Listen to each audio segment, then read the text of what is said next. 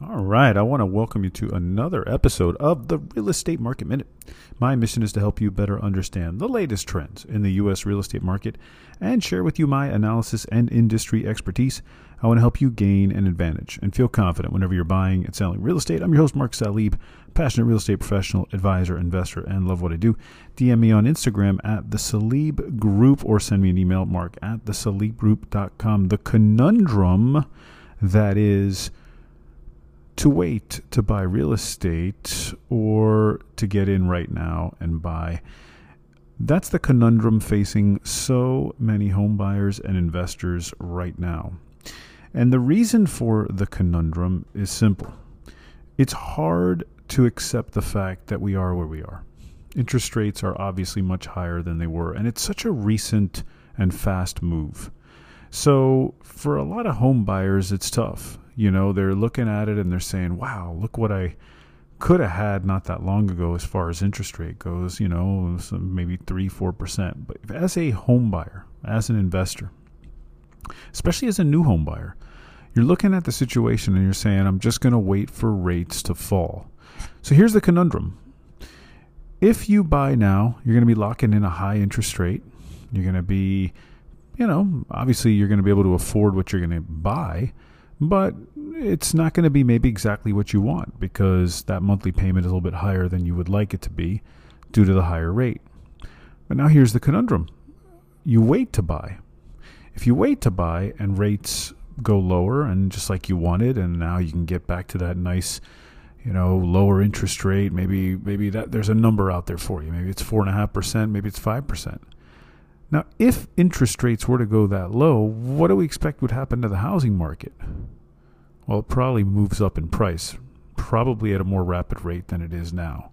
Because a lot of people are going to be thinking the same thing that you're thinking. Rates are now lower. I can get in. Now's my time to buy.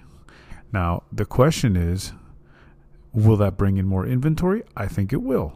I think more inventory will come out because sellers will come out because now they can finally sell their home and move into another home, perhaps at a rate that is more uh, appealing, you know, considering the rate they probably locked in.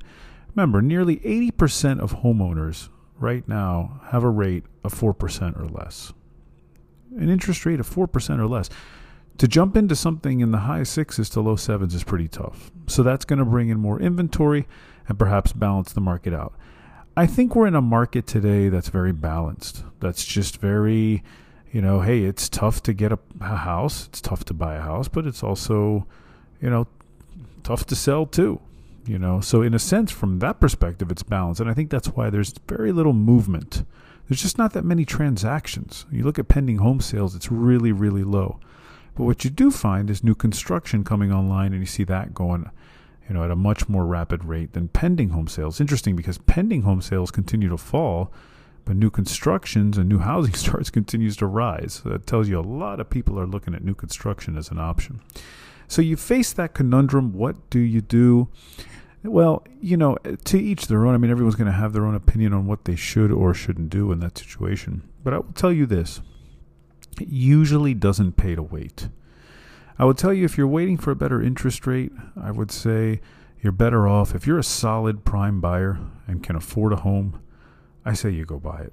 You buy the home because here's the reason. You can always refinance to a lower rate down the line. Okay, so I, you know, and I understand that there's higher payments to deal with in the beginning, but you can always refinance down the line. Now, what happens if you wait? Well, hey, yeah, you might get a lower rate, but it doesn't look like home values are going any lower either. And remember, as I said, they may continue to rise as interest rates go lower. Will you get more options? Will you get more inventory? Yeah, that's probably true too. But I have always noticed it never pays to wait to buy real estate. You buy real estate and wait.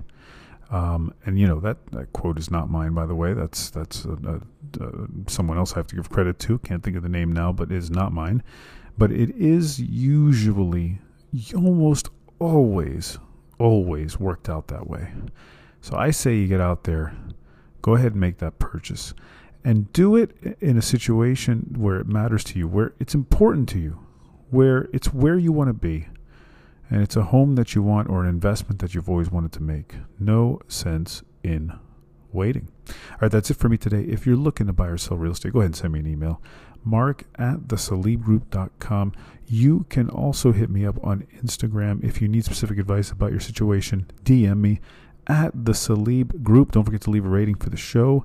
Subscribe, follow the show, help others find the show. That way they can be informed and educated about the real estate market just like you. See you on the next Real Estate Market Minute podcast.